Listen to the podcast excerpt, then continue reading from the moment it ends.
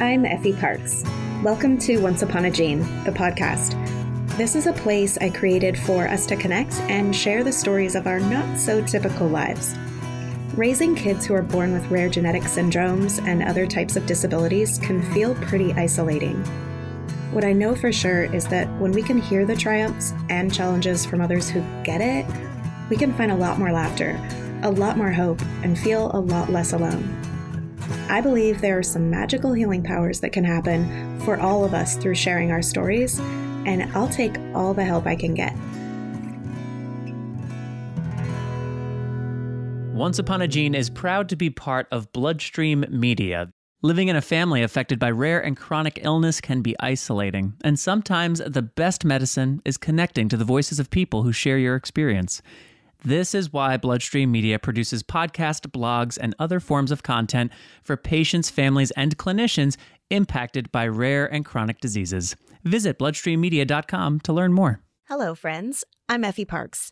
Once a month, I release this extra special episode in a series I call A Rare Collection. It features a few people from the rare disease community, each telling a true story with the same theme. I'm super excited to present the 10th episode in the storytelling series. I've always been moved by storytelling, and I believe there's so much power in them for both the listener and the storyteller. I'm the luckiest podcaster ever in that this is what I get to do for fun, passion, and purpose. Today's episode is super cool. There are three female scientists from the rare disease community, and I just admire them so much. And the theme for today is unexpected findings. The storytellers have the utmost freedom to be creative and to take the theme wherever their heart desires. Here's a story from Catherine Inston. My name is Catherine Inston. I am a PhD candidate in neuroscience in Toronto and CEO of Variant, and my unexpected finding was the rare disease community. I started my PhD in basic neuroscience as a learning and memory researcher. My supervisor, Dr. Amy Ramsey, is a brilliant professor who's been studying the GRIN1 gene for decades. And we were always studying it from the perspective that this gene is fundamental for life.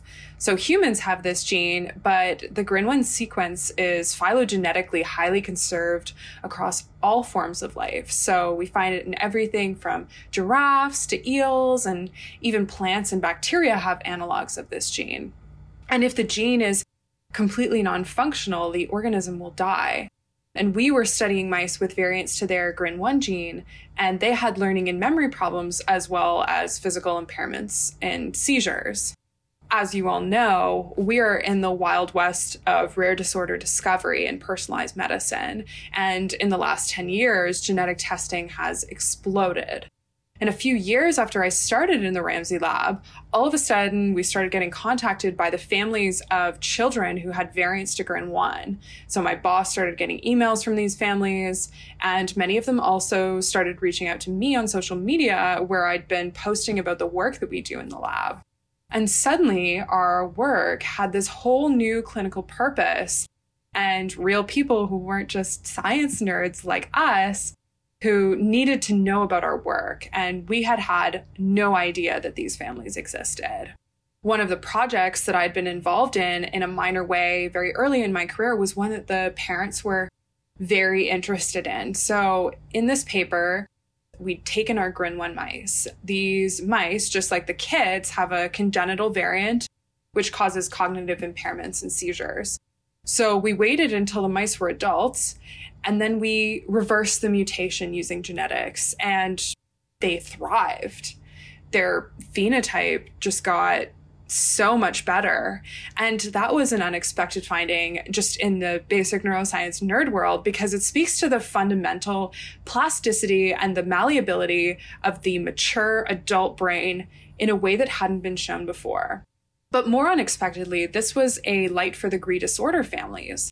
It ended up being proof of concept for a gene therapy um, and that you know like even though one doesn't exist yet that there's hope that even if the kids become adults before it comes that it could change their lives and circumstances in a very positive way. And i know that the ramsey lab is going to be critical in turning that hope for a cure into reality and i'm very proud to have been a trainee of it in the meantime The priority is definitely keeping the kids' symptoms under control using medications that are already out there in the world. And I came to learn that one of the most helpful resources, not just for GRIN1 families, but for many other rare groups, is dialogue between families. I see all the time instances of parents chatting with one another about medications that worked or didn't work for their kids within these gene groups. Um, and families will often take this information to their doctors, and treatments will be changed for the betterment of the kid's health. In fact, many doctors will ask rare disease parents what's been working for the other families in order to help guide the next steps. GRIN disorder families, but also many other rare families need a tool that can tell you what meds already out there on the market are helpful and which ones are not helpful or even making things worse. Maybe something, you know, um, as a bonus that could be more private than Facebook groups. So a year ago, I started building Variant, a GDPR and HIPAA compliant app that stratifies people based on their gene and variant and tells our users what meds are helpful and what ones aren't according to our other users in an aggregated and de identified way. So, Variant's goal in the short term is to connect families with better meds, but in the longer term, to be a liaison between pharma and rare diseases by providing the proof that there are real numbers of people that can benefit from the development of new medicines and even cures for a given rare disease.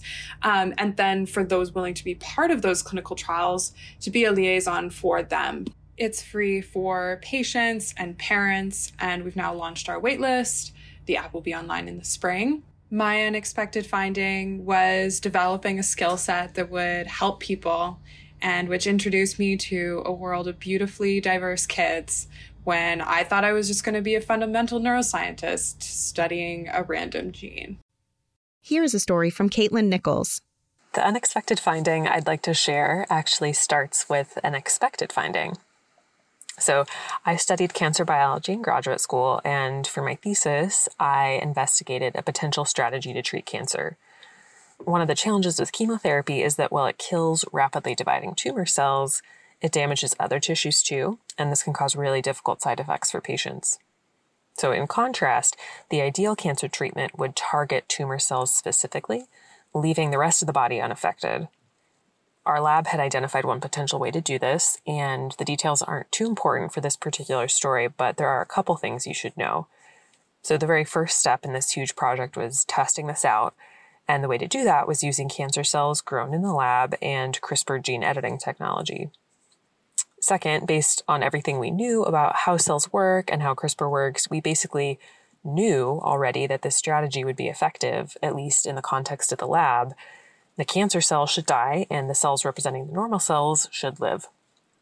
In a person, it's it's a whole other issue, but in the lab, we knew that this should work as long as I could get all the technical pieces of the experiment right. Of course, it's a lot more complicated than it sounds because for anyone who's been in a science lab for school or talked to a scientist, there's about a million different things that could go wrong. And sometimes you don't even know what they are. You know, maybe you just wore the wrong color socks that day. So, for this experiment, with the help of other people in my lab, I spent weeks preparing, getting all the right materials, and then finally testing it out. And I remember for this one test, the first time I had really gotten everything to work, I analyzed the data and it was perfect. The cells that were supposed to die died, the cells that were supposed to live lived. And as I said, this was a pretty straightforward experiment. There was nothing that complicated about it, and we pretty much knew that it would work. But I was so happy and so proud. And I remember telling my graduate advisor that this was the most beautiful data that I had ever generated. Now, you might be wondering, what does this have to do with unexpected findings if you already knew it was going to work? The thing is that graduate school was really challenging for me. It's challenging for a lot of people, but on a professional level, I wasn't even sure that I wanted to stay in science. I knew coming into graduate school, I didn't love being in the lab as much as I hoped I would. Things failed all the time, and it felt like I had so little control over these outcomes that were my life in this program. I considered dropping out multiple times, I even applied to other jobs. I had done a lot of science communication in undergrad. I was an editing minor, and I had all these other interests that I wondered if I would be happier exploring. So even though I knew that this program was a really amazing opportunity, I was still really unhappy. On a personal level, I was at this very competitive institution where I felt like I was surrounded by people who were all science all the time. And while I loved science, that just wasn't me. And I was battling constant feelings of imposter syndrome, self doubt, not being good enough, and some really serious struggles with my mental health, honestly. And on top of all of that, I experienced some really big challenges in my personal life with family, friends, relationships, and it was just really hard. So, coming back to that expected data, beautiful data, but expected nonetheless, what about this story is an unexpected finding? My first unexpected finding from this story is that it's not just the big wins that count, that there's power in recognizing and celebrating the small wins. I had about four long years left in graduate school when I got that beautiful data, and there would be plenty of highs and lows before I finished. But having those small wins as something I could anchor to back in the past when everything in the present was failing helped me remember why I was doing what I was doing and increased my confidence to keep going. The second unexpected finding is related to the first. Looking back on that small win helped me see how much I had grown. Those experiments that I mentioned generally took about three weeks from start to finish, and I would normally run like two per week. But right after I finished my PhD, I was trying to get my paper published, and I needed to repeat that same experiment a bunch of times to add more data to the paper. And so there was this period of about six weeks where I was working 12 to 14 hour days, six days a week, just pumping out these experiments to get the data that I needed.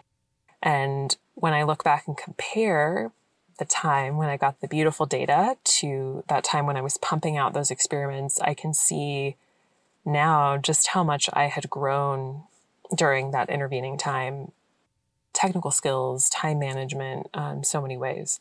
The third unexpected finding is that despite all those challenges, I still love science.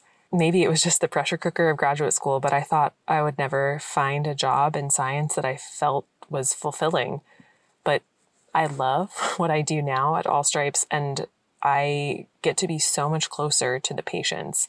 There's obviously still ups and downs of doing research just like before, but I honestly feel like what I do every day is making a difference in the lives of patients and families, and that is the best outcome that I could ask for. So, there are a few points here that I think apply to all of us in our respective fields, whether we're scientists, clinicians, patients, or advocates as we focus on our ultimate goal of tackling rare disease, we can still celebrate those small wins and look back to see how far we've come. And hopefully, we can find purpose and fulfillment as we work together toward one of the most meaningful missions there is. Here's a story from Kim Aldinger. Unexpected findings. As a scientist, unexpected findings are exciting. But as the parent of twins with special needs, unexpected findings have been devastating.